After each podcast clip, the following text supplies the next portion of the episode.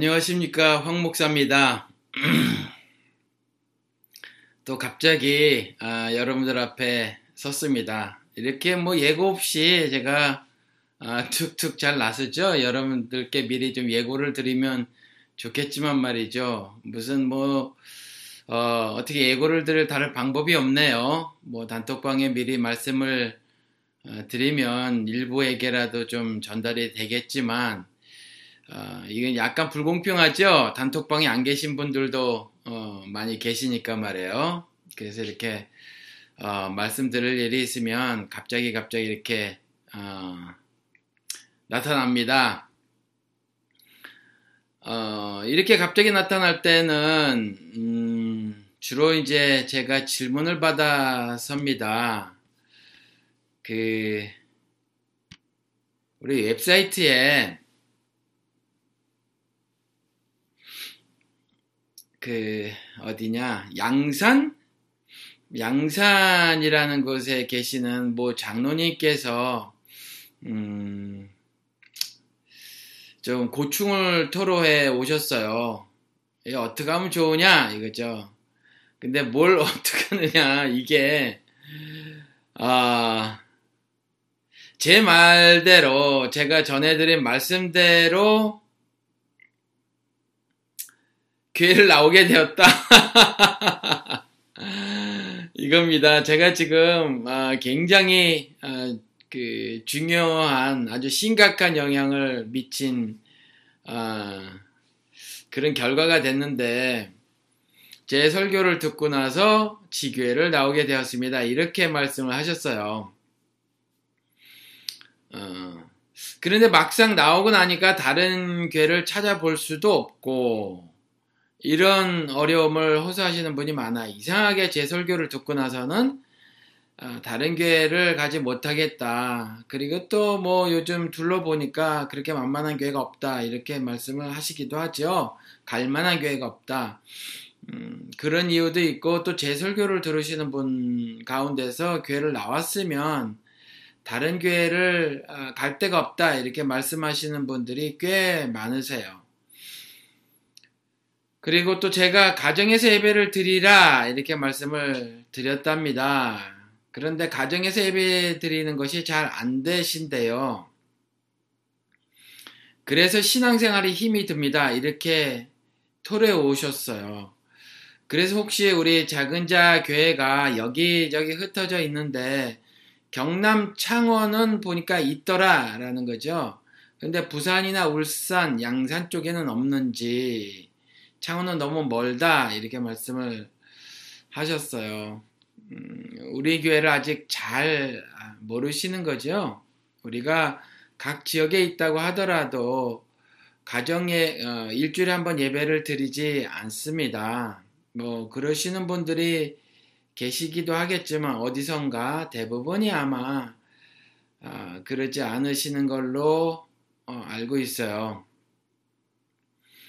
네, 제가 이런 그 질문을 그동안 많이 받았죠. 어, 많이 받고 굉장히 어려움을 호소하셨어요. 교회를 나오고 나서 갑자기 어, 주일이라고 하는 일요일이 붕 떠버린 겁니다. 어, 늘상 아침이면 그 좋은 옷을 그렇게 교육을 받았으니까 음, 결혼식장에 가도 최고로 좋은 옷을 꺼내 입고 그리고 결혼식 하객으로 가지 않느냐. 어, 하물며 하나님을 만날 때 그럴 때 어떻게 어, 그렇게 막 입을 수 있느냐. 그래서 좋은 옷을 미리 꺼내 입고 여자분들은 좀 단장도 좀 하시고 말이에요. 그리고 아침에 뭐 길게 시간을 내서 준비를 하고 그리고 교회들을 가신단 말이에요. 그래서 교회에 아, 이런저런 예배를 포함한 프로그램에 참석을 하죠. 그리고 그것으로 어, 마음의 위안을 삼습니다.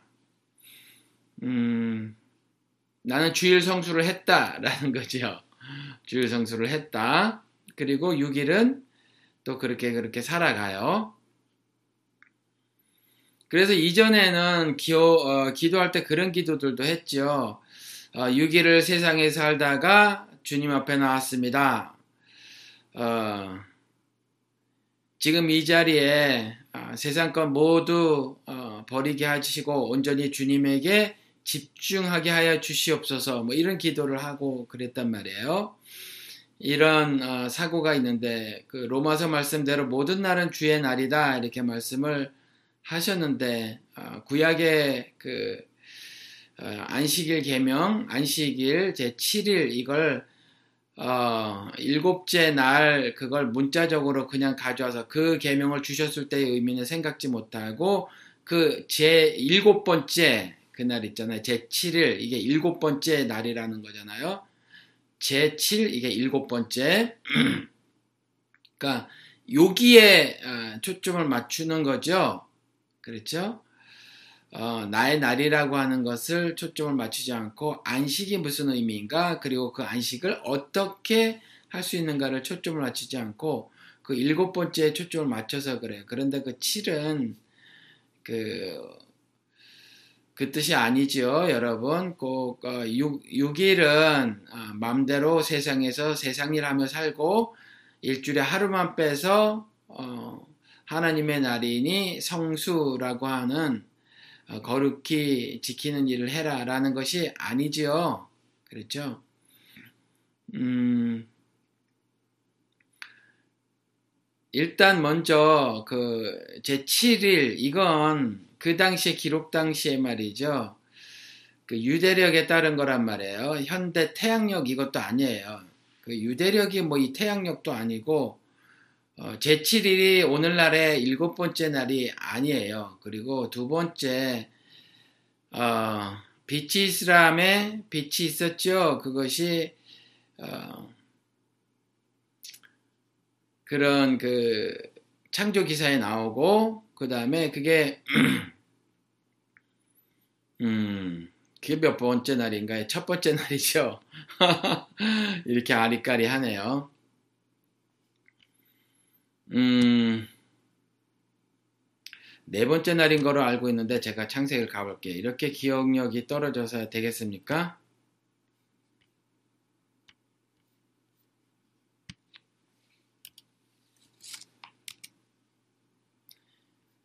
어, 빛이 있으라함에 빛이 있었어요. 그런데 그 빛 말고 어, 또 빛이 있죠. 어, 그게 네 번째 날이에요. 그죠? 네 번째 날. 네 번째 날에 빛이, 어, 빛을 또 만드시는데 그 빛이 일시와 연한을 나누는 빛이다라는 거죠. 그렇죠? 일자와 연한을 이루라. 이렇게 개혁 한글에서는 쓰여져 있습니다. 그러니까 어, 후 3일하고 전 3일하고 뭔가 다르지요. 그러니까 후 3일, 그러니까 네 번째 날에 지금의 날을 확정 지을 수 있는 일시와 연한을 어, 이루는 빛을 만드셨어요. 그럼 그 전에 날들은 지금과 같은 24시간의 날이 아님을 우리가 짐작할 수 있다는 거죠. 그렇죠? 그러니까 이 날들은 첫 번째, 두 번째, 세 번째, 네 번째는 지금의 일주일의 그 날들이 아니라는 걸 우리가 알 수 있다는 거죠. 어, 그래서 여기서는 하나님의 온 우주 만물을 창조하셨다라고 하는 그 창조 기록과 더불어서 사실은 윤리적으로 이 기사를 읽어 주셔야 합니다. 라고 말씀을 드렸죠. 그래서 제가 창세기 강의를, 아, 창세기 이걸 성경 공부로 10개를 올려놨다라고 말씀을 드렸어요. 이걸 찾아보시기 바랍니다. 양산에 계시는 우리 장로님이신데 그걸 좀 찾아 읽으시기를 어, 들으시기를 좀 바랍니다. 제가 오디오로 파일을 만들어서 올려놨으니까 그걸 찾아서 들으시고요. 어, 그러니까 이게 날짜가 달라요. 그러니까 지금 우리가 제7일 혹은 일곱 번째 날 그러면서 그리고 지금 일곱, 어, 일주일에 월화수목금 토 말고 일요일 그걸 주일로 어, 말을 하면서 그 날을 거룩하게 지키려고 어, 하고 있단 말이에요. 그리고 거룩하게 지킴이 어, 성경에 나온 대로가 아니라 교회 전통대로 인간들이 만든 전통이죠. 성경을 근거로 하지 않은 인간들이 만든 전통을 어, 계승해서 한국 기독교회, 기독교회에서는 일요일을 주일이라고 말하면서 이건 한국 교회만 그래요. 미국 교회만 해도 주일, Lord's Day라고 말하지 않고 Sunday, 그냥 일요일이라고 말한다는 거죠. 그래서 그날을 주일이라고 말하면서 그날에 교회 가는 것을 거룩히 지키는 거라고 그렇게 말을 해놨단 말이에요. 그런데 이게 제7, 일곱 번째, 그 뜻을 그렇게 적용할 수 없음을 창세기의 창조 기록을 통해서 봐도 알 수 있고요. 그 다음에 제7, 일, 어, 일곱 번째 이게 어, 우리가 흔히 알고 있듯이 완벽수잖아요. 완벽수, 완전수라고 하잖아요. 그러니까 6이 사람의 수고 7이 완전수인데 그러니까 그 날이 완전해야 함을 말을 하고 있는 거란 말이죠.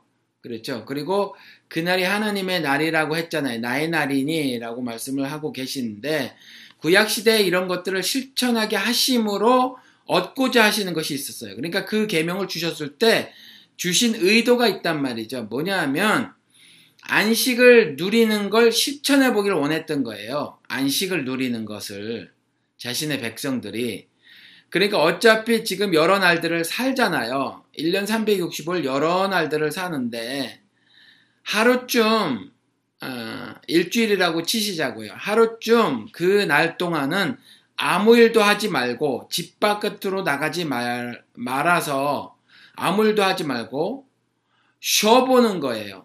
안식을 누려보는 거예요. 육신적으로 안식을 누리면서 정신적인 안식, 안식도 함께 누려보도록 애를 써보는 거죠.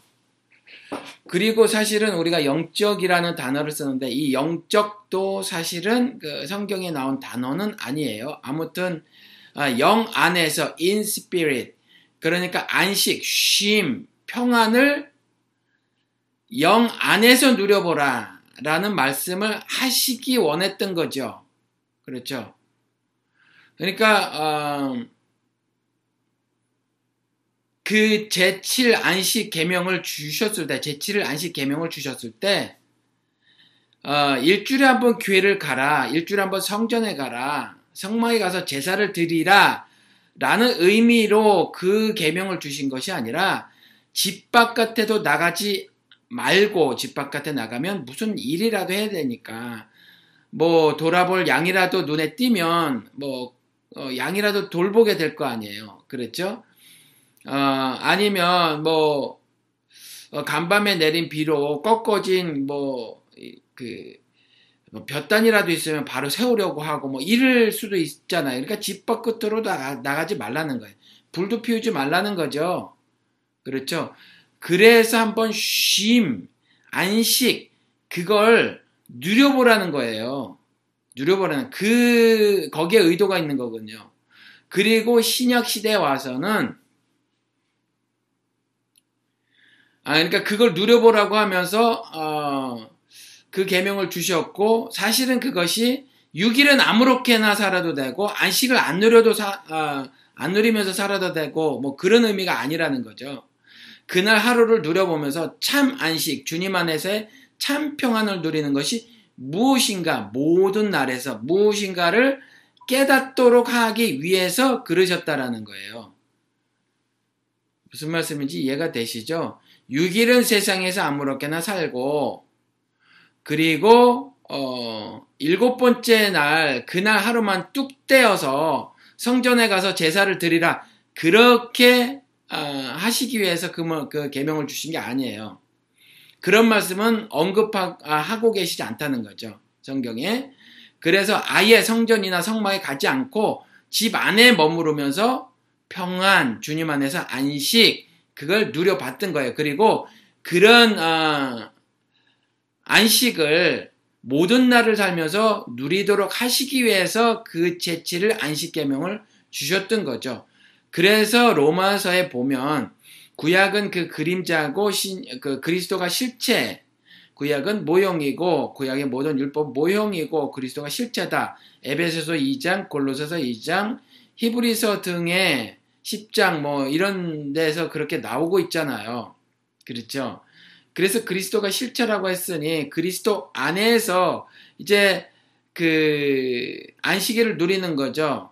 그렇죠. 근데 그 안식을 누림이 사실은 어, 일을 하지 않는 것으로 그 안식을 누려보라고 했는데 사실은 어, 그 육체적으로 일을 하냐 안 하냐에 사실은 어, 그 의미를 두고 계신 건 아니에요. 아무래도 육체적으로 일을 하다 보면 그 우리가 육신이 연약해서 그런 어, 안식을 누리지 못하는 어, 어, 그럴 수가 있으니까 그렇게 말씀하신 것이지 그것이 일을 하고 안 하고가 궁극적인 목적은 아니었다라는 거죠. 참 안식이 주님 안에서 누리는 참 쉼이 즉 평안이 세상 것으로 인해서 어, 그뭐 세파에 시달리듯 그렇게 살아가는 것이 아니라 주님께서 주시는 참 평안이 즉 죽음을 어, 죽음까지라도 이기는 그런 평안이 무엇인가를 깨닫기를 원하셨던 거지 단지 일하는 것에 초점을 두신 것은 아니다라는 거죠. 일하지 말지니라 일하는 자는 죽일지니라 했던 그 말씀이 어, 그런 의미라는 거예요. 그래서 예수님께서 안식일의 주인은 나다라고 하, 어, 시면서 너희들도 정말 나를 고발했지만 나에게 와서 제자들을 고발을 했지만 경작행위라는 즉 어, 나락을 따먹었다고 내 앞에서 고발을 했지만 너희들 역시도 구덩이에 양이 빠졌다면 건져낼 것 아니냐. 재산이 아까워서라도 이렇게 말씀하셨잖아요. 그들의 마음을 꿰뚫으신 거죠. 그러면서 하신 말씀이 상관없다는 거예요. 전혀 전혀 상관없다는 거죠.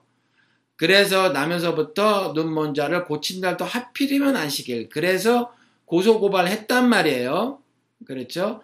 유대인 중에 엘리트인 바리새인이 고발을 했단 말이에요. 어, 안식일 계명을 어겼으니 예수는 죄인이다. 죄인이 고친 거 어, 죄인이니 그는 하나님에게서부터 온 사람이라고 말할 수 없다. 이렇게 바리새파 사람들이 말을 하죠. 요한복음 9장 10장에 가서 보면 그렇죠.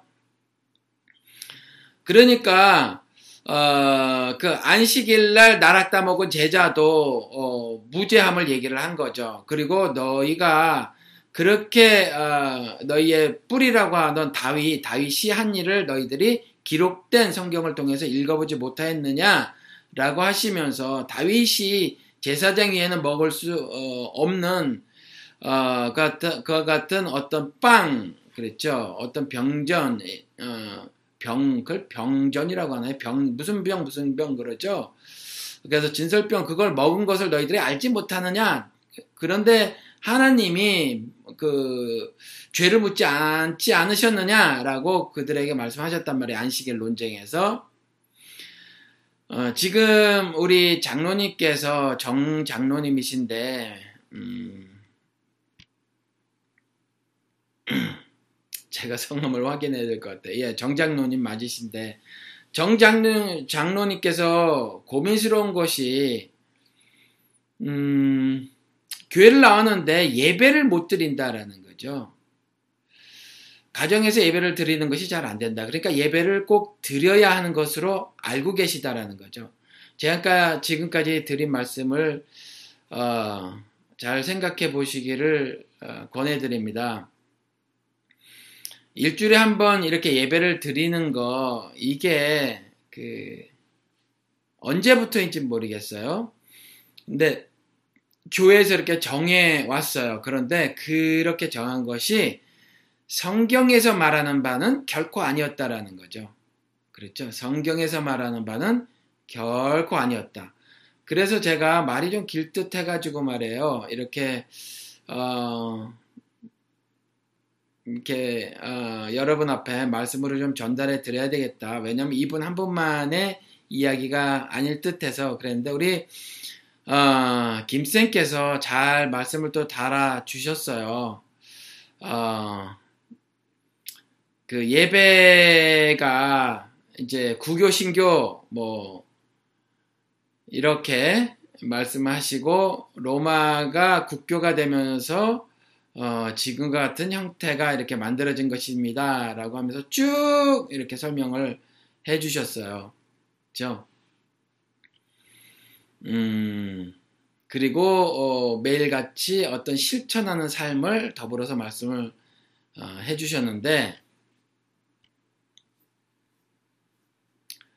이 일주일에 한 번 예배 드리는 것이 5년이면 5년, 10년이면 10년, 20년이면 20년 우리가 신앙생활이라고 하는 교회 생활, 사실은 신앙생활이라고 하는 신자의 삶을 실천했다기보다 신앙생활이라고 하는 것은 교회 생활 그리고 교회에서 어 이렇게 만들어 놓은 어떤 프로그램들을 교회 바깥에서 실천하는 거 예를 들면 집에서 큐티 하거나 뭐 이런 거 주로 교회 생활이 되죠. 뭐 이런 것들로 말해 놓고 있는데 이게 그 습관이 됐단 말이에요. 그래서 일종의 관성이 붙었어요. 관성이 붙어서 이 관성을 거스르기가 만만치 않은 겁니다. 그래서 일요일 날이라고 하는 아니 주일이라고 하는 그 일요일 날 갑자기 붕 떠버린 그 시간에 무엇을 해야 될 것인가 이게 고민스러운 거거든요. 당장 해야 될 게 없는 거죠. 어, 작은 자교회가 출범했을 때 이런 그 어려움을 호소하신 분들이 꽤 많이 계셨어요. 어, 이분께서 말씀하신 그 창원 그 분도 성도님도 한참 동안 이 고민을 하셨단 말이에요. 근데 어 제가 그 주일이라고 불리는 일요일 날 외식을 하고 인증샷 찍어서 어, 게시판에 아마 웹사이트로 올렸던 것 같아요. 그리고 아주 소문을 낼 작정으로 저를 목사라고 알고 있는 분들이 계시니까 제가 SNS는 페이스북을 하는데 페이스북에도 그렇게 올려놓고 그랬는데 어, 가족과 즐거운 시간을 가지시기 바랍니다. 가족과 즐거운 시간을 가지시면서 어, 안식을 한번 누려보시면 어떨까 싶어요. 과연 주님께서 말씀하시는 안식이 무엇인가를 한번 고민을 하시고 실천해 보시는 것이 어떤가 싶다라는 거죠. 어, 제 설교를 들으셨다니까 이것도 들으셨는지 모르지만 그래 어, 반복이 될 듯하지만 다시 한번 여러분들께 아, 말씀을 드리는데 그 하나님께서 사람에게 그와 같이 어, 말씀을 하셨죠. 사람이 부모를 떠나 어, 아내와 연합할지니라 이렇게 말씀을 해놓고 계시죠. 이게 에베소서에 가면 이 말이 무슨 말인가를 설명해 놓고 계세요. 이 말이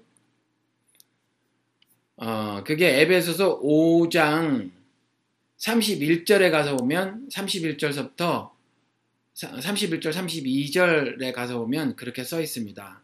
제가 읽어 드릴게요. 이 창세기 기록이 무슨 뜻인가? 그게 에베소서 5장에 가면 써 있다는 거죠. 31절 32절 읽어 드릴게요. 아, 이 개혁 한글로 읽지 말고 제가 세 번역으로 읽어드리겠습니다.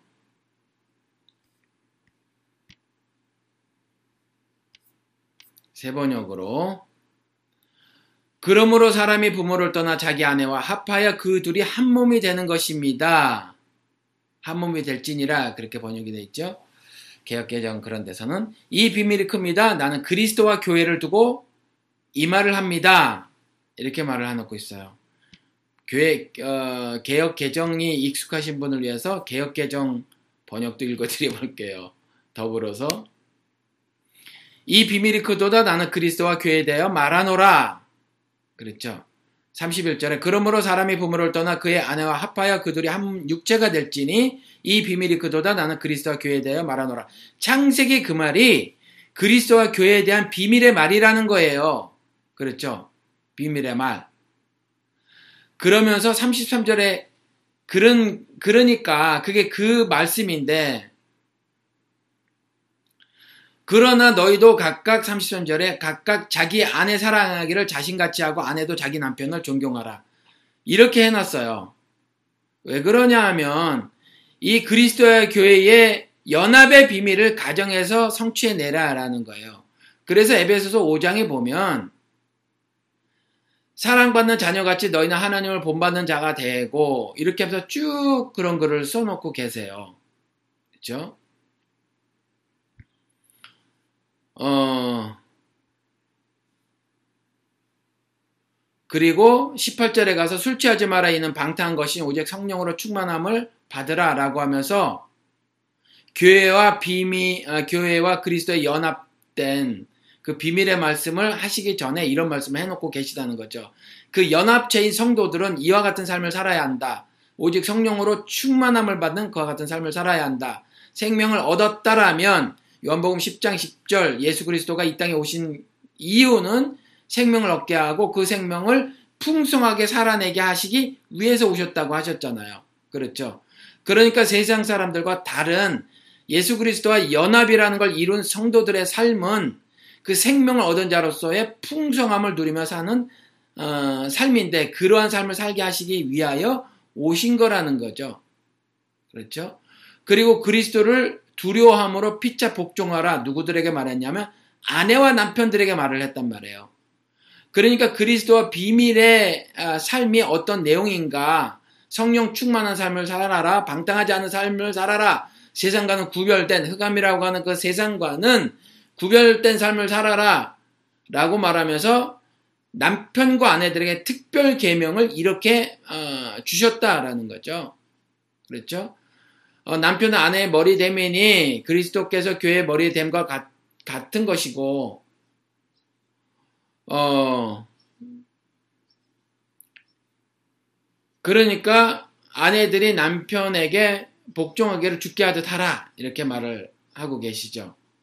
그리고 남편들도 아내 사랑하기를 그리스도께서 교회를 사랑하시고 그 교회를 위하여 자신을 주신같이 하라 이렇게 말씀을 하고 계시단 말이에요. 그렇죠? 그러니까 이와 같이 예수 그리스도와의 연합을 이룬 연합체로서 어떻게 살아야 하나 신자들의 삶의 터전이 어디가 되어져야 하나 가정이라고 하는 거죠. 이 가정. 그러면 가정이 깨진 집은 어떻게 하는가? 깨졌다고 해서 자녀가 없겠어요? 부모가 없겠어요? 그리고 좀 확대해서 여러분들이 어, 가장 가까이 지내는 사람으로 어, 어떤 공동체를 이루고 살아가고 있잖아요. 나 혼자 외딴 섬에 살고 있지 않지 않습니까? 어, 그들과의 관계를 이와 같이 교회와 그리스도의 비밀의 말씀을 실천하는 것으로 살아라 라는 거죠. 그러니까 어, 가정에서 어, 이와 같은 말씀을 좀 실천해 봐라라고 하는 거죠. 그렇죠? 그러면 세상찜 다 내려놓고 말해요. 그냥 가족과 즐거운 어, 외식을 좀 한번 해보시는 것이 어떤가. 그렇죠? 그 가운데 주님 안에서 참 쉼, 참 안식, 참 평안, 그걸 한번 누려보셔라 라는 거죠. 그렇죠? 예배를 드리지 말고, 예배를 드리는 것이 관성이 돼서 이것을 안 드리면 굉장히 헛헛하단 말이에요. 공허하죠. 이걸 어쩌면 좋을까? 이런, 이런 생각이 드는데, 이게 율법주의 때문에 율법주의라는 관성이 내 몸에 붙은 거거든요. 안 가면 못 견디는 거죠, 교회에. 그리고 나와서도 어, 일주일에 한 번은 꼭 예배를 드려줘야 되는 관성이 붙은 거예요, 내 몸에. 그건 율법주의적 어, 어, 행위거든요. 그렇죠? 예배를 매일같이 드리, 드려도 괜찮아요. 일주일에 한 번뿐만이 아니라 드리고 싶으시면 드리라는 거죠. 그렇죠? 예배를 어, 드리는데 어, 예배 받기를 싫어하시는 분이 아니니까 예배를 드리고 싶으시면 드리시는데 더 중요한 건 하나님이 성경을 여러분들 한번 쭉 보시라고요. 장로님, 정장로님도 성경을 쭉 보시라고요. 매일의 삶에서 신자가 어떻게 살아야 되는가를 하나님이 매우 강조해서 말씀하셨지. 예배를 언제 그렇게 드리라고 하셨냔 말이에요. 신구약 통틀어서. 그렇지 않단 말이에요. 그놈의 안식일 개명 때문에 지금 이렇게 꽉 잡혀서 그런데 그렇죠? 그런데 솔로몬도 1년에 몇 번 그 번제를 드렸죠? 세 번. 그렇죠?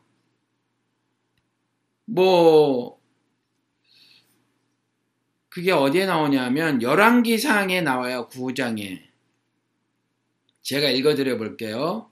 솔로몬이 여호와를 위하여 쌓은 단 위에 해마다 세 번씩 번제와 감사제를 드리고 여호와 앞에 있는 단에 분양하니라 이렇게 말을 어, 하고 있죠. 그러니까 솔로몬조차도 자기의 죄를 회개했던 그, 그 번제 있잖아요. 재물을 어, 잡아 죽여서 어, 그 좀 몇 조각으로 자른 다음에 어, 그 단을 버려놓고 그 위에 그, 그 각을 뜬 그 그러니까 이렇게 여러 조각으로 나눴죠. 그 죽은 사체를 그래서 그걸 불살르는 번제 1년에 세 번 드렸다는 거죠. 세 번. 그렇죠. 그리고 뭐 77절 맥추절이라고 하는 77절 이 계명을 주시면서도 그 이스라엘 남자들에게 1년에 세 번, 세 번 그렇게 모일, 모이라고 그렇게 말씀하셨단 말이죠. 그러니까 매주 이렇게 어, 성막이나 성전에 가서 제사를 드리도록 말씀하시지 않았어요, 하나님께서는.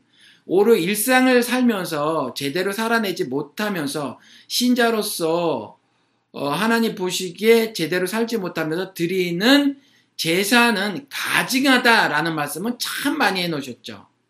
그 말씀은 참 많이 해놓으셨어요. 그러니까 지금 잘못 생각하고 있는 것이 세상에서 6일을 살다가 그 모든 허물을 주님 앞에 내려놓사오니 이거 아니라는 거예요, 여러분. 물론 제사를 드리면서 그 회개를 하는 것이 매우 당연하죠. 그것이 그 예배의 성격이 되어져야 하니까. 그렇죠. 그런데 세상은 캐세라, 캐, 아, 캐세라 사라 마음대로 살아가면서 그러면서 교회 와서 그 모든 6일 동안에 자신이 저지른 모든 죄를 내어놓는 것으로 퉁쳐버리는 것이 결코 하나님 원하시는 바는 아니다라는 거죠. 그 매일의 삶 속에서 하나님 보시기에 아름다운 즉 자신이 육신의 연약함으로 말미암아 지은 그 죄들을 그 순간순간 반성하고 돌이켜서 하나님의 계명이 내 삶 속에서 온전히 아, 실천되도록 하는 삶을 살아야 한다는 거죠. 그래서 마태복음 5장에서도 형제에게 원망 들을 만한 일이 생각이 나거든 재물을 앞에 두고 말이에요. 그렇죠? 재물을 두고 가서 화목하고 다시 와서 그 다음에 재물을 드리라잖아요. 그 재물을 드리는 것이 제사를 드리는 거죠. 그렇죠? 그래서 희생제사라고 했던 거잖아요. 희생제사. 그러니까 그 일주일에 한 번 드리는 것이 이게 무척 고민이어서 아마 이렇게 말씀하신 것 같아요. 어, 그런데 다시 말씀을 드리지만 일단 이 관성을 깨시는 것이 중요하다라는 거죠. 어, 이 종교적 관성 이것이 결코 어, 성경을 통해서 우리들에게 주신 하나님의 말씀은 아니었다라는 거죠. 말씀이 아니다. 하나님은 결코 그걸 우리들에게 원하시는 것은 아니다라는 거죠. 우리가 성경을 통해서 보면 하나님께서 자신의 뜻을 말씀하시기 위해서 인간의 살림살이를 비유해서 많이 말씀을 하시거든요. 아버지가 아들에게 하, 아, 원하는 거, 뭐 아들이 뭐 떡을 달라 하는데 뭐 떡 위에 다른 개상 망치간 걸 주겠느냐? 맛있는 떡으로 주시겠지. 그죠? 어 이런 거 이런 비유를 하셨단 말이에요. 여러분들의 자녀를 생각할 때 여러분들 앞에 나와서 여러분들 슬라에서 아버지 사랑에 어머니 사랑에 늘 감사합니다. 어 제가 선물을 좀 가져왔어요. 어, 이 선물 어, 정말 사랑하는 마음을 아버님, 어머니께 어, 표현해드리는 어, 어, 어떤 나의 작은 성의의 표현입니다. 아버님, 어머님, 감사합니다. 라고 하는 6월절 감사 제사 같은 성격의 행동을 일주일에 한 번씩 꼬박꼬박 가서 하고 아니면 매일 새벽마다 하고 또 금요일 철야 때 하고 밤에 와서 하고 수요일 수요일 때 예배 와서 하고 그러면 여러분들 그 아들이 보기 좋으시겠어요? 아니면 사회에 나가서 어, 사회 모범이 되는 그 청년으로 자라나서 일익이 되고 또 어, 우리가 속한 그 사회를 조금 더 더 건강하게 꾸미는 데에 자기 몸을 심지어 불사르기까지 해가면서 말이에요. 어, 그렇게 살아가는 아름다운 청년으로 사는 것이 좋으시겠어요? 어, 그 청년이 자기 아들이 자기 딸이 말이에요. 정말 자기 삶을 잘 살아내길 원하실 거 아니에요. 어, 건강하고 복된 삶을 사시길 원할 거 아니에요. 원하실 거 아니에요. 그렇죠? 하나님도 동일하단 말이죠. 그렇게 비유를 어, 어, 성경에서도 하신 것처럼 저도 비유를 들어서 말씀드리는 겁니다. 자식이 잘 살길 원하실 거 아닙니까? 그래서 이번에 제가 호남에 갔을 때 호남 그, 어, 뭐죠? 기독교 방송인데, 음, 생각이 안 나네요. 그 방송에 출연했어요. 출연했는데, 출연하고 어, 나서 그 식사도 하고 거기에 방송 진행자면서 사장님이신데, 어, 과장님과 더불어 식사를 하는 어, 자리를 마련하고 또 식사 끝 후에 또 차도 같이 마시고 그랬는데 그때 저에게 이렇게 물어보시더라고요. 자녀가 나중에 어떻게 쓰임 받기를 원하세요? 이게 굉장히 그 교조적인 질문이란 말이에요. 그래서 제가 그렇게 답을 했습니다. 어전 뭐 그런 거 생각하지 않습니다. 아이가 어, 잘 살았으면 좋겠어요. 제가 그렇게 답을 했거든요. 아, 제가 그 말이 그 너무 질문이 그와 같은 그 우리 한국 기독교인들의 생각은 되게 어떤 그런 교조적 교의적인 것이 있거든요. 그래서 그걸 깨기 위해서 어, 그렇게 말씀을 드렸던 건데 여러분들도 하나님도 동일하시다라는 거예요. 그러니까 예배 대신에 가족과 즐거운 시간을 가지시는 것이 어떠냐 이 말씀을 이렇게 길게 드리는 이유는 어, 내내 걸리실 것 같아서 그래요. 교회를 나오신 분들은 우리 정장로님 어, 말고도 내내 오랫동안 걸리실 것 같아서 그래서 강조 강조해서 말씀을 드리게 해서 그런 거예요. 조금 전에 예로 드린 어, 그 우리 창원 성도님도 그러셨거든요. 어, 제가 아들 손을 잡고 놀러 가라 이렇게 말씀을 어, 이렇게 드렸었어요. 그리고 말이에요. 그렇게만 살 수 없잖아요. 그러니 기록된 말씀을 가지고 하나님의 뜻을 좀 알아봐야 하지 않습니까? 하나님의 인류에 대한 그 뜻, 인류를 향한 그 뜻을 좀 알아봐야 하잖아요. 그렇죠? 즉, 어, 하늘 섭리를 좀 알아봐야 한다는 거죠. 우리 흔히 듣기를 구속사적인 관점으로 설교, 어, 성경을 읽어라 이렇게 말씀을 많이 들으셨을 거예요. 그러면 그 성경은 구속 섭리를 담아놓고 있다라는 말씀이겠죠. 그럼 그 구속 섭리가 뭔가를 좀 알아봐야 하잖아요. 그러니까 성경을 연구하시기 바랍니다. 연구. 제가 아이들 공부를 시킬 때 그런 말을 옛날에 한 적이 있어요. 집에서. 그리고 한국에 갔을 때 조카에게도 이렇게 말을 한 적이 있는데, 어, 학교 끝나고 학원을 보내잖아요, 여러분. 학교 끝나고 학원을, 우리가 자녀들을 막 학원을 보내요. 학원을 가면 공부를 하죠. 그런데 공부에는 영어는 이렇게 두가 두 개 단어를 쓸 수가 있어요. 뭐냐면 learn 있잖아요. learn 배우는 거. 그다음 study 자기가 스스로 공부하는 거죠. 이게 스타디가 연구라는 연구하다라고도 우리가 번역할 수 있거든요. 그러니까 스스로 공부하는 거죠. 연구한다는 것은 그렇죠. 그러니까 성경을 연구 좀 했으면 좋겠어요. learn만 하지 말고 배우기만 하지 말고 그러니까 자녀 그 학습도 마찬가지로 학원만 주 학원만 주구장창 보내셔서는 공부가 잘 되지 않아요. 그 learn 배운 거를 study 자기가 공부해야 되는 거거든요. 그런데 한국은 잘 안 그런 경우가 많더라고요. 그래서 주입식 교육만 잔뜩 하고 있는 것 같아요. 성경도 마찬가지예요. 지금까지 왜 이런 관 성이 심하게 붙었냐 하면 계속 듣기만 해서 그래요. 계속 내가 내 스스로 성경을 연구하지 않아서 그래요. 그리고 성경을 QT라는 걸 하더라도 교회에서 가르친 대로 일단 찬송으로 시작하세요. 그리고 뭐 읽은 다음에 적용점을 찾고 뭐 이런 식으로 이미 제시된 방법을 사용해서 그런데 그렇게 말고 그 모든 걸다 어, 제껴놓고 성경을 공부를 하시는 거죠. 공부하는 방법을 그래서 여러분들께 제시를 해드린 적이 있어요. 이 성경을 연구하는 걸 제가 씹어먹듯이 읽으셔라 이렇게 말씀을 드렸죠. 문학적인 표현으로. 이걸 일단 방법을 제가 그렇게 말씀을 드렸단 말이에요. 문단 나누기가 되어져 있지 않은 성경을 읽고 문단 나누기를 해보셔라. 그러면 아무래도 이게 무슨 뜻일까? 내용이 어디에서 끝나고 어디에서 시작될까? 이런 걸 생각하실 수밖에 없단 말이에요. 내용이 어디에서 시작하고 어디에서 끝날까를 생각하다 보면 그 내용이 무슨 말인가를 좀 고민을 하게 된단 말이에요. 그렇게 읽으면 성경이 조금씩 재밌어지기도 하거든요. 그러니까 스스로 문단 나누기를 하고 문단 나누기를 한 다음에 그 제목을 한번 붙여보세요. 제목을 스스로. 그게 내 언어로 성경을 읽어내가기 시작을 하는 거거든요. 그렇게 좀 읽어보시라 라고 방법까지 가르쳐 드렸다라는 거죠. 그렇죠. 그래서 가장 대표적인 그 문단 나누기 해놓은 곳에 오류 도무지 믿을 수 없다라고 하면서 제가 말씀을 드렸어요. 그 우리 큐티 집으로 많이 이용하고 있는 생명의 삶도요 중간중간 설명한 것이 어, 굉장히 이상망측한 해석들이 가끔 있어요. 정말 믿기 어려울 정도로 형편없는 어, 해석을 달아놓은 경우가 있어요. 여러분 중간중간 아니면 앞에 왜 이렇게 어, 좀글 써놓은 거 있잖아요. 그게 매우 형편없을 때가 있으니까 생명의 삶을 잊지 마시기 바랍니다. 그리고 더 큰 이유는 뭐냐면 그게 문단 나누기가 전혀 돼 있지 않고 아무렇게나 잘라놨어요. 그냥 그 칸, 그 페이지에 맞춰서 그냥 절을 잘라놨기 때문에 그런 식으로 성경을 읽으시면 안 되거든요. 오히려 성경 읽기에 어, 나쁜 그 습관만 들 뿐이에요. 그러니까 성경을 펴고 그것도 문단 나누기가 되어 있지 않은 그 성경을 읽으시기 바랍니다.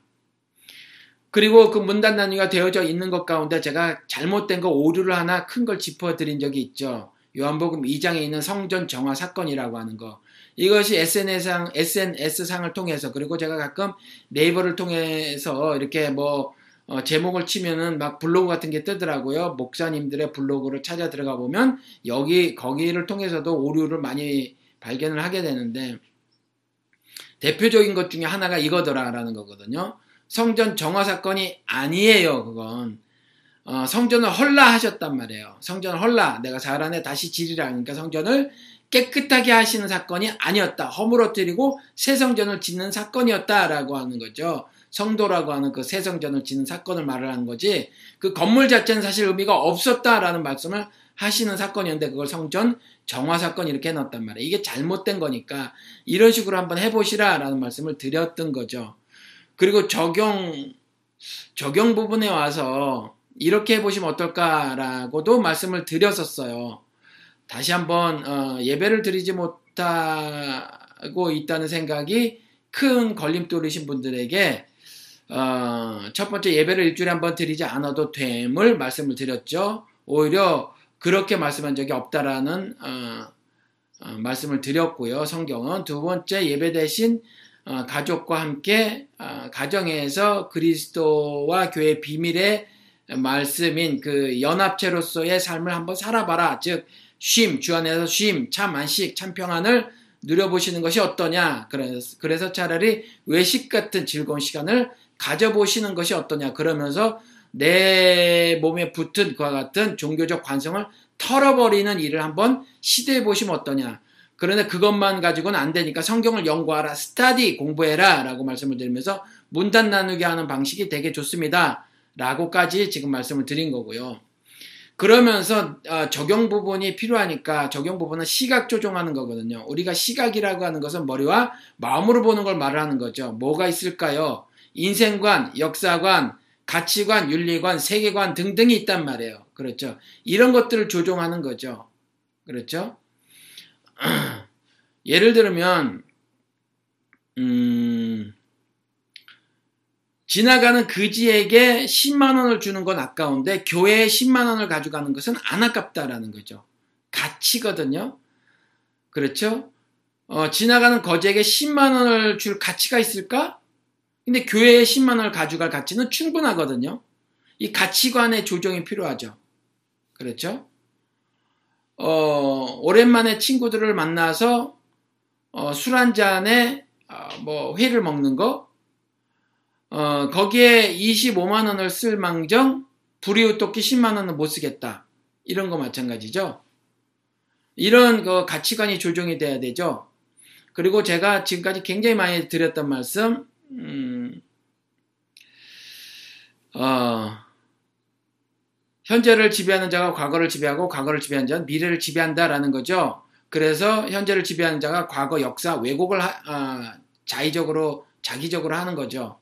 왜요? 미래를 지배하기 위해서. 이걸 좁혀서 말을 하면 내 과거에 대한 시각이 어떠하냐에 따라서 내 미래를 계획하고 설계할 수 있다라는 거죠. 그리고 더불어서 오늘을 어, 살아갈 수도 있고 그러면 음, 예를 들어서 그 소규모 비, 어, 그 사업을 하시는 분이라고 치시자고요. 그러면 그리고 쭉 늘어놓을 거란 말이에요. 늘어놓는데 그 자신의 과거를 살펴보면서 아 이랬을 때 이런 거를 이렇게 계산하면 장사가 저 더 잘 되었을 거야 라는 생각을 하실 수가 있겠죠. 그 과거 역사를 돌아보면서 그래서 오늘은 이렇게 해봐야지 그래서 내일은 저런 결과가 도출되도록 할 거야 라는 생각을 가지실 수가 있겠죠. 그런데 더불어서 아 과거에 장사뿐만 아니라 그 장사를 해오면서 내 인생은 과연 하나님 눈에 보기 아름다운 모습이었을까? 라고 하면서 그런 측면으로 과거를 돌아볼 수 있을 거란 말이에요. 그렇죠? 그러면 오늘을 내가 어떻게 바르게 살까도 고민하겠죠. 주님 안에서. 그러면 미래에 대한 조금 더 더 바람직한 삶을 계획을 할 수 있을 거란 말이에요. 이것이 어, 역사관이라는 거죠. 세계는 어, 얼마나 더러운가? 아니면 세계는 살만한가? 세계관? 근데 성경에서는 흑암이라고 이렇게 말을 해놓고 있단 말이죠. 그러면 흑암이라는 것이 구체적으로 어떤 어, 어떻길래 흑암이라고 하셨을까? 우리의 우리의 사회를 한번 조명을 해보는 거죠. 내가 어, 내가 속한 사회는 정치, 경제, 사회, 문화, 체육, 예술 등으로 나뉘어져 있는데 그러한 삶의 모든 영역들을 내가 한번 살펴보는 거예요. 그렇죠? 그래서 세계관을 조정할 필요가 있죠. 뭐 이런 것들. 최근에 단톡방에서 우리 그 대전에 어, 닥터 최께서 아 내가 투표 헛투표했다. 결국 어, 가진 자들을 위한 들러리 역할을 한 것이 아닌가라는 자책의 말씀을 하셨단 말이에요. 어, 두고 보니까 결국 어, 사회가 더 나은 방향으로 어, 가도록 어, 한표 투표 행사를 했는데 국민의 권리를 행사했는데 결국 그게 그거 아닌가라는 생각이 생각에 이르셨다라는 거죠. 뭐 이런 생각도 어, 일종의 세계관에 관한 생각일 거란 말이에요. 그러니까 이런 제가 말씀드린 대로 가치관, 윤리관, 뭐 어, 역사관, 인생관, 인생은 도대체 뭐냐 이것이 저에겐 가장 큰첫 어, 질문이기도 했고요. 세계관이 뭐냐 이런 등등을 성경을 읽으면서 조금 더 더 구체적으로 어, 가져보시는 거죠. 이건 조금 더 더 어려울 수 있어요. 일단 문단 나누기부터 하시고 하시다 보면 이런 생각이 드실 수 있는데 그러면 이런 시각으로 성경을 한번 읽어보는 것도 굉장히 좋습니다. 그러면 성경을 뜯어먹듯이 읽게 돼요. 한꺼번에 많이 못 읽습니다. 성경 일독에 부담 갖지 마시고 그러다 보면 성경을 통해서 내가 경험하고 있는 일, 내가 맞닥뜨리는 그 경험들에 대해서 성경 어떻게 말을 하고 있는가에 대해서 여러분들의 생각을 가지실 수 있게 된단 말이에요.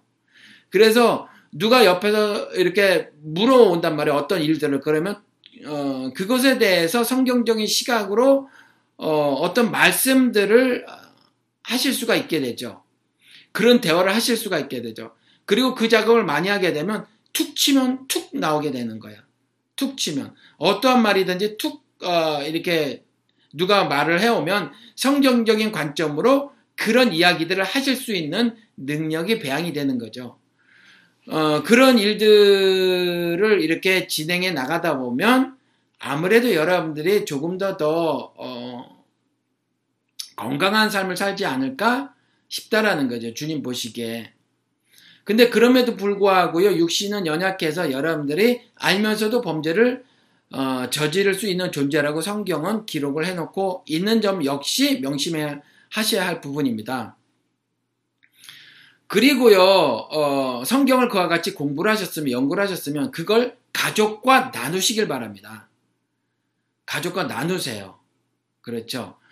어, 자녀를 노하게 하지 말라고 말씀을 하시면서, 아내에게는 또 뭐라고 말씀을 하셨죠? 어, 생명의 유업을 함께 나눌 자. 나만이 아니라는 거죠. 내 자식 나 혼자 키우는 거 아니라는 거예요. 부부가 함께 키워야 한다는 거죠.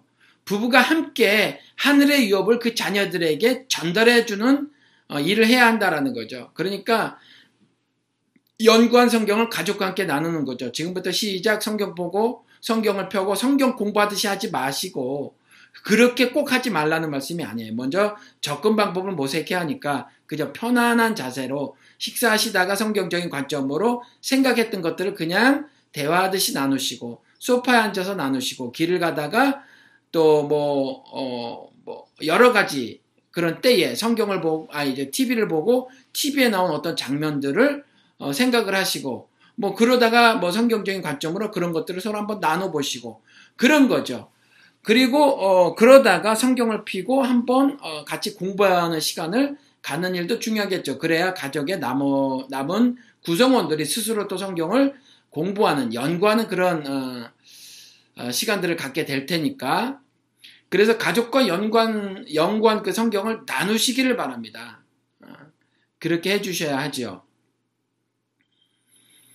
어, 그리고, 어, 이제 구체적인 실천 부분에 있어서 한국 어, 교회가 가장 잘못하고 있는 점이 뭐냐면, 어, 실천에 대한 어, 심각한 왜곡을 한 거예요. 심각한 왜곡.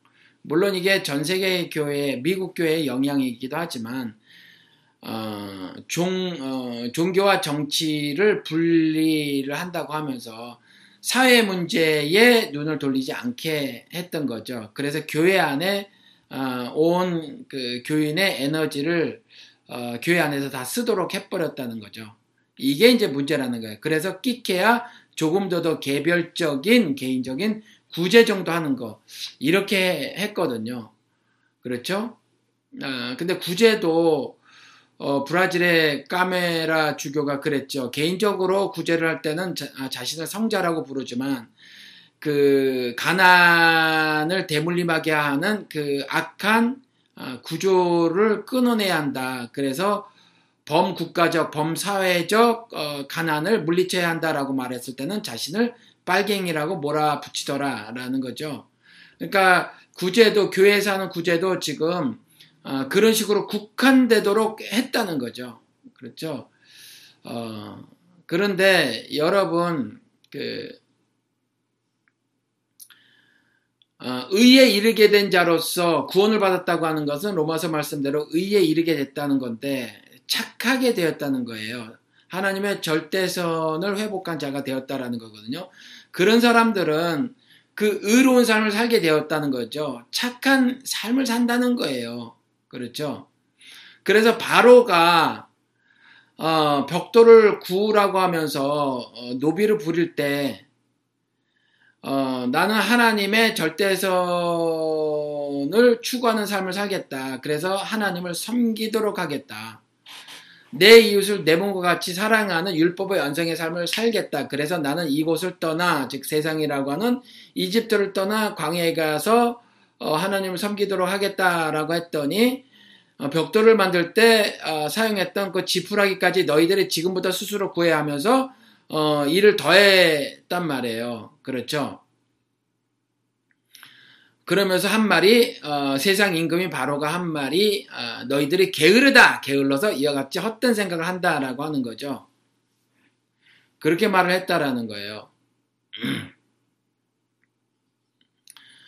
그러니까 우리는 세상 임금들에게 이와 같이 어, 형벌적 노동, 요한복음을 통해서도 하나님께서 말씀, 아, 그리스도께서 말씀하시기를 자유에 대해서 유대인들이 착각하고 있을 때 난 아브라함의 자녀라서 자유자의 자손이므로 후손이므로 난 자유자다고 했을 때 종과 자유자의 구약에 있었던 그 개념은 그 개념이 아니라 어, 죄의 종의 개, 죄의 종을 말을 하는 것이다 이렇게 말씀을 하셨죠. 그러니까 그와 같이 죄의 종이라서 세상 임금의 명령에 따라 살아갈 수밖에 없는 그와 같은 그래서 그리스도 예수 안에서 참 자유함을 누리지 못하는 그래서 자유가 너 어, 어, 자유를 누림으로 세상의 그와 같은 겁박 협박 박해에서도 내가 참 안식을 누리는 어, 그와 같은 삶을 사는 것이 아니라 어, 바로라고 하는 그 세상 임금의 박해를 어, 받으며 살아갈 수밖에 없는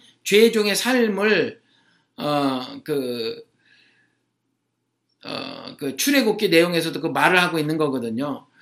어, 그러니까 이와 같이 그 죄의 종이 아닌 하나님 안에서 하나님과 연합된 예수 그리스도 연합된 자의 삶은 이와 같이 자유를 구가하는 삶이거든요. 진리가 너희를 자유케 하리라 그랬으니까 내 영혼만큼은 너희들에게 결박당하지 않아 라는 선언, 승리의 선언을 하고 살아가는 사람들은 어, 절대선을 회복한 사람으로서 불의를 보면 알러지 반응이 일어나게 마련인데 사회에서 벌어지는 모든 그 불의한 일들을 보고 외면하도록 교회가 가르쳤다라는 거죠. 외면하도록 그렇죠? 이것이 미 근본주의 영향이라고 말씀을 어, 정말 귀에 못이 박히도록 말씀을 드렸어요. 좀 자세하게 제가 요한복음 강의의 첫 번째 말씀을 드렸거든요.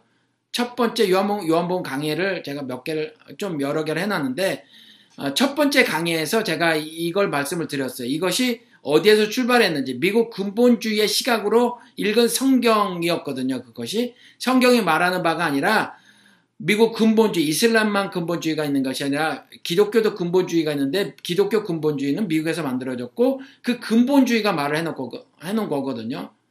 그렇죠? 그러니까 그걸 가서 들어보시기 바랍니다. 그러니까 의에 이르게 된 자, 그 자는 실천을 고민을 해야 한다는 거죠. 왜냐하면 흑암이라는 세상에 사니까 그리스도께서 신자의 삶의 터전은 어디라고요? 세상, 흑암이라고 하는 세상. 그 세상에서 당연히 여러 가지 불이한 것들을 맞닥뜨리게 되는데 그러면 그러면 어 아무래도 그 불의를 맞닥뜨리게 되면 나는 영적으로 알러지 반응이 생길 수밖에 없다는 거죠. 진짜로 어 절대선을 회복한 사람이라면 그리스도와 연합돼서 의에 이르게 된 자라면 그렇다라는 거예요. 그래서 의에 이르게 된 자로서 실천을 고민해야 하는 거죠. 그렇죠. 이것이 신자 삶이 되져야 해요. 근데 지금까지 교회에서 잘못 어, 가르쳐 왔기 때문에 종교 지도자로서의 어, 권세와 명예를 마음껏 어, 부와 권세와 명예를 마음껏 누리기 위해서 그 거짓 지도자들이 어, 미혹의 영인 사탄의 어, 사탄의 어, 새끼마귀가 돼서 지금까지 그렇게 진행해 왔단 말이에요. 그러니까 우리 몸에 그들이 가르치는 대로 그리고 그들이 어, 팔아 제낀 그 종교 상품을 마구 내 돈, 헌금이라는 돈을 들여서 사 제껴서 그 종교적 상품들을 마구 먹어 제껴서 내 몸에 붙은 관성이 있단 말이에요. 그것을 율법주의라고 말을 하는 거거든요. 그 관성을 거스리기가 어렵단 말이에요. 근데 어렵지만 거슬러야 하는 거거든요. 안 거스리면, 안 거스리면 그대로 가다간 뭐에 충돌해서 죽을 수가 있어요. 여러분. 그래서 그걸 거슬려야만 하는데 그 거스르기가 굉장히 어려운 거예요. 어렵지만 제가 지금까지 이렇게 말씀드린 대로 그걸 거스르는 작업을 하셔야 한다는 거죠. 다시 말씀을 드릴게요. 예배를 일주일에 한 번 드리지 않아도 됩니다. 드리지 말라는 말씀이 아니에요. 매일같이 드려도 돼요. 그런데 그것을 말씀하고 계시지, 않, 아, 계시지 않는다는 거죠. 매일의 삶이 하나님 말씀에 합당하기를 말씀하시는 거죠. 그렇죠. 그래서 이스라엘에게 계명 주셨던 거 신명기 6장에 너희들이 이제 가나안 땅 저 땅에 들어가게 되면 내 법과 규례를 지켜라라고 하면서 너뿐만이 아니라 너의 후손들도 이렇게 지키게 하라고 하면서 그 율법의 어, 성격이 뭔가를 말씀해 놓고 계시다고 어, 제가 전해 드렸죠. 그게 뭐죠? 어, 뜻을 다하고 힘을 다하고 정성을 다해서 너의 주 여호와 하나님을 섬겨라 라는 말씀이고 이 말씀을 예수께서 다시 마태복음 22장에 해놓고 계시다는 거죠. 그 율법의 완성을 그렇죠. 어, 내 이웃을 내 몸과 같이 사랑하라 라는 거죠. 그래서 예배를 일주일에 한 번 어, 드리는 것이 성경을 통한 우리 자신의 백성들에게 전하는 말씀이 아니었다라는 거예요. 두 번째, 그 예배 대신에 가족과의 즐거운 시간을 가져라. 즉 주님 안에서 어, 참 쉼, 참 안식, 참 평안 한번 누려보셔라. 육체적으로 정신적으로 그와 같은 시간을 가지시면서 성경에서 말하고 있는 참 쉼, 참 안식, 참 평안이라는 것이 무엇인가? 세상에서 선언한 그 어, 승리는 무엇인가? 그 승리를 말씀하시면서 내가 세상을 이기었노라라고 말씀하셨잖아요. 그러면서 어그 제가 잘 까먹으니까 다시 가서 읽어드려 볼게요. 어, 요한복음 그게 16장인데 요한복음 16장 가서 읽어드려 볼게요.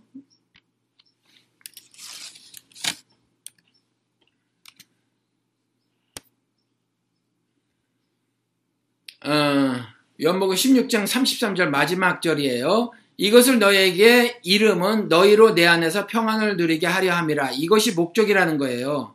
그렇죠? 평안을 누리게 하는 것, 평안을 누리는 것이 바로 승리의 삶임을 이어서 말씀하고 계세요. 세상에서는 너희가 환란을 당하나 담대하라 내가 세상을 이겼노라 하시니라. 그러니까 평안을 누리는 것 승리의 삶을 사는 거예요. 세상 임금이 바로에게 고개 꺾지 않고 살아가는 거죠. 그들의 박해를 무릅쓰고라도 내 영혼만큼은 그들에게 절하지 않겠다라고 하는 거죠. 그리고 보암직하고 먹음직한 천하만국의 영양 아, 만, 천하만국의 영광까지라도 내가 탐내지 아니하며 어, 독야청청 어, 푸른 소나무 같이 한인 그 겨울에도 어, 그 푸르름을 잃지 않는 소나무 같이 말이에요. 내가 하나님의 말씀으로 그 선함을 그 절대선을 잃지 않고 살아가리라 라고 하는 승리의 삶을 사는 거죠. 그 유혹에도 흔들리지 않고 겁박에도 흔들리지 않고 죽음의 박해도 능히 이겨내가는 신앙의 정절을 지켜나가는 것 그것을 승리라고 말해놓고 있다는 거죠. 그것을 평안, 참 안식, 쉼이라고 말해놓고 있다는 거죠. 다시 읽어드릴게요. 이것을 너희에게 이름은 너희로 내 안에서 평안을 누리게 하려 함이라 세상에서 너희가 환란을 당하나 담대하라 내가 세상을 이겼노라 하시니라 이거거든요. 그렇죠. 그러니까 이와 같은 것을 여러분들이 어, 한번 가족 간에 그와 같은 어, 외식이라는 나들이를 하시면서 육체적으로 한번 어, 편안함을 경험을 하시면서 관성을 깨시고 어, 이와 같이 육신적, 정신적 편안을 어, 누려보시면서 정말 성경에서 제시하고 있는 평안에 대해서 한번 궁금해하시고 고민해보는 시간을 가져보시는 것이 어떤 어떤가라는 거죠. 어, 그리고 여기서만 그쳐서는 안 되니까 성경을 연구하세요. 성경을 연구하시는 건 씹어먹듯이 성경을 읽는 겁니다. 그리고 그것에 대한 구체적인 모습, 어, 것을 제가 어, 문단 나누게 해보세요라고 말씀을 드리고 그 다음에 어, 여러 가지 시각이 있는데 그 시각을 조종하는 어, 일이 어, 그, 어, 그 뭐죠 적용 부분에서 필요하다. 그런데 처음에는 이 시각 조정이 어려울 터이니 일단 문단 나누기를 먼저 실천을 하시고 그러한 가운데 조금씩 조금씩 여러분들이 그런 어, 일들을 해보셔라. 그리고 성경을 연구하였으면 learn 배우는 것뿐만 아니라 study 스스로 공부를 하면서 어, 그 연구한 것들을 어, 가족과 나누셔라라는 거죠. 나누셔라. 그리고 마지막으로 의에 이르게 된 자로서의 실천을 고민하시기 바랍니다. 이것이 성경을 통해서 하나님께서 자신의 백성에게 원하셨 던 신자의 삶이에요. 이것이 신앙생활이 되어야 한다는 거죠. 교회를 일주일에 한 번 가고 아니면 일주일에 한 번 이상 두 번, 세 번, 네 번 가면서 예배를 드리는 것에 어 그 중심이 된 그와 같은 것들이 신앙생활이 되어져서는 안 되는 것을 말씀을 하고 계시다는 거죠. 이 작업을 스스로 해 내가셔야 돼요. 스스로 해 나가셔야 돼요. 지금 기독교를 비판하는 자성의 목소리가 기독교 내부에서 있는데 그 비판의 목소리 중에 하나가 작금의 기독교는 목사교다라고 하잖아요. 그렇죠. 목사를 제껴 놓으셔야 한다는 거죠. 그러니까 저까지라도 어, 정장로님 제껴 놓으셔야 한다는 거예요. 저까지도 제껴 놓으시고 장로님 스스로가 하나님과의 직접적인 관계를 맺으셔야 한다는 거죠. 그렇죠. 그러다가 혹시 제가 어, 순례자의 삶을 사는 거잖아요. 저천성 갈 때까지 같이 가는 거란 말이에요. 친구란 말이죠. 길동무예요. 그와 같은 어, 여행 저천성 가는 여행길에 친구란 말이죠. 그러면 제가 장로님을 돕고 장로님이 저를 돕는 거죠. 이 방송을 들으시는 모든 분들도 마찬가지라는 거죠. 제가 돕고 여러분들이 저를 돕는 거예요. 그것이 어, 천천, 저천성 가는 어, 여정 가운데 만나는 그와 같은 어, 관계거든요. 그렇죠? 그러는 가운데 혹시 제가 도움 드릴 일이 있으면 이와 같이 도움을 드리는 거라라는 거예요. 어, 엊그저께 저에게 한 70 되신 분이 놀러 오셔서 12시 반까지 이야기를 나누다 가셨는데 그분은 목사님 앞에 가면 두 손을 모으고 항상 그렇게 어, 나이가 얼마나 많든지 적든지 예를 표하시는 분이셨어요. 이게 왜 그러냐면 제가 그분을 십몇 년 전에 처음 만나서 그 부분을 지적했는데 그때는 막 어, 펄펄 뛰셨거든요. 이제 펄펄 뛰지 않으시더라고요. 이게 왜 그러냐 목사가 말로는 종이라고 하면서 상전 노릇을 해서 그래요. 지금 여러분 아시잖아요. 장로님도 마찬가지실 거예요. 지금 교회가 그렇게 종교개혁 때 그 상하 구조로 돼 있던 거, 수직 구조로 돼 있던 그 계급 사회였잖아요. 이걸 깨려고 했잖아요. 그렇죠? 이걸 깨려고 했는데 지금 기독교계가 개신교라고 하는 것이 그걸 깨기 위해서 나왔는데 카톨릭에 깨기 위해서 나왔는데 그 모습을 그대로 어, 답습하고 있잖아요. 그래서 목사가 제일 높거든요.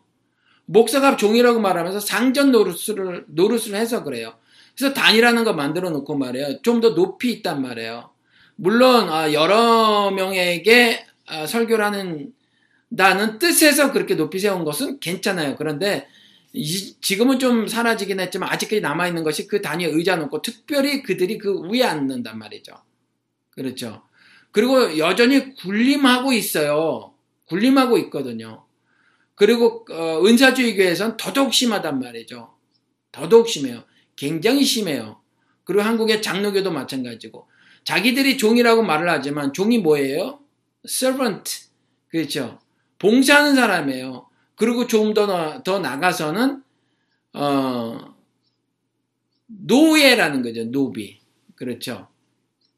그렇죠? 그러니까 자신이, 어, 뭐 제가 좀 강하게 말해서 노비라고 말을 했는데, 그 하나님의 그 말씀대로 그러니까 예수 그리스도께서 하라면 하고 하지 말라면 하지 않고 시키는 대로 하는 사람을 제가 강조해서 말씀을 드리기 위해서 이제 그렇게 말씀을 드린 건데 종이거든요. 종인데 상전인 것처럼 말을 해왔단 말이에요. 그렇죠? 그래서 목사를 섬기는 것, 하나님을 섬기는 것이 목사를 섬기는 거다. 이렇게까지 말을 아무렇지도 않게 해왔고요. 지금도 그 말을 진리로 알고 그렇게 하는 다수의 교인들이 많이 있단 말이에요. 그 교인을 성경에서 뭐라고 그리스도께서 육성으로 말해놓고 계시죠? 배나 아, 지옥 자식이 된 아, 자들이라고 그렇게 말씀해놓고 계시죠? 너희들이 땅과 바다를 두루 돌아다니면서 어, 욕심을 내서 데리고 와서 배나 더 지옥 자식을 만들어 버렸도다 이렇게 말을 해놓고 있잖아요. 그런 사람들을 교인이라고 말해놨잖아요. 그렇죠? 그때 당시엔 하나님을 섬긴다고 하는 유태교도들을 교인들을 말했겠죠. 지금은 기독교라는 종교인들이 딱 그 짝이더라라고 하는 거죠.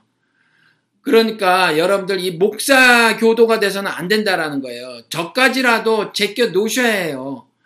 저에게 취하실 것은 온전히 어, 그가 교사로서의 역할을 감당하는 자구나 내 양을 먹이라고 했을 때 이미 있는 그 꼴 푸른 초장은 이미 예, 아, 하나님께서 어 그 이미 만들어 놓으셨고 우리 손에 말씀이라고 주어 주셨잖아요. 그렇죠? 어, 그 가운데 독초가 있는가를 살펴보고 하는 그 정도의 목동, 목자, 셰퍼드, 그것의 역할만 감당하는 거잖아요. 그리고 그곳에 양을 데리고 와서 풀어놓아 주고 양이 잘 먹는지 안 먹는지만 살펴보는 정도만 하는 거거든요. 그렇죠. 그 정도만 하는 거죠. 꼴까지도 목사가 만들어내는 건 아니거든요, 여러분. 그렇죠. 꼴은 이미 다 주어진 거예요, 하나님, 하나님으로부터. 그러니까 그 어, 양을 먹이라고 했다고 해서 뭐 자신이 꼴까지 만들어서 뭐 사료를 먹이는 게 아니라는 거죠. 그렇죠. 꼴은 이미 쥐어졌고 그걸 그냥 잘 먹이라는 거예요. 갖다 주라는 거죠. 아니면 푸른 초장으로 그 양들을 데려가라는 거죠. 그 정도 역할만 하는 거거든요. 목자라는 사람들은. 그렇죠. 그러니까 저까지도 제껴 놓으시고 그 율법이라는 관상을 뜯어내시고 하나님과의 개인적 관계를 어, 유, 어, 설정하고 유지해 나가시길 바랍니다. 그렇게 하도록 애를 쓰셔야 돼요. 제가 이렇게 대충 다섯 가지로 나눠서 쭉 말씀을 드렸는데 음, 이것이 참 신자의 삶이니까 그리 아시고 어, 사시기를 주님의 이름으로 축원을 드립니다. 우리 정 장로님 이외에 교회를 나오시려고 하는 분들 그리고 또 어, 지금 심정적 가난 어, 성도님들 계시단 말이에요.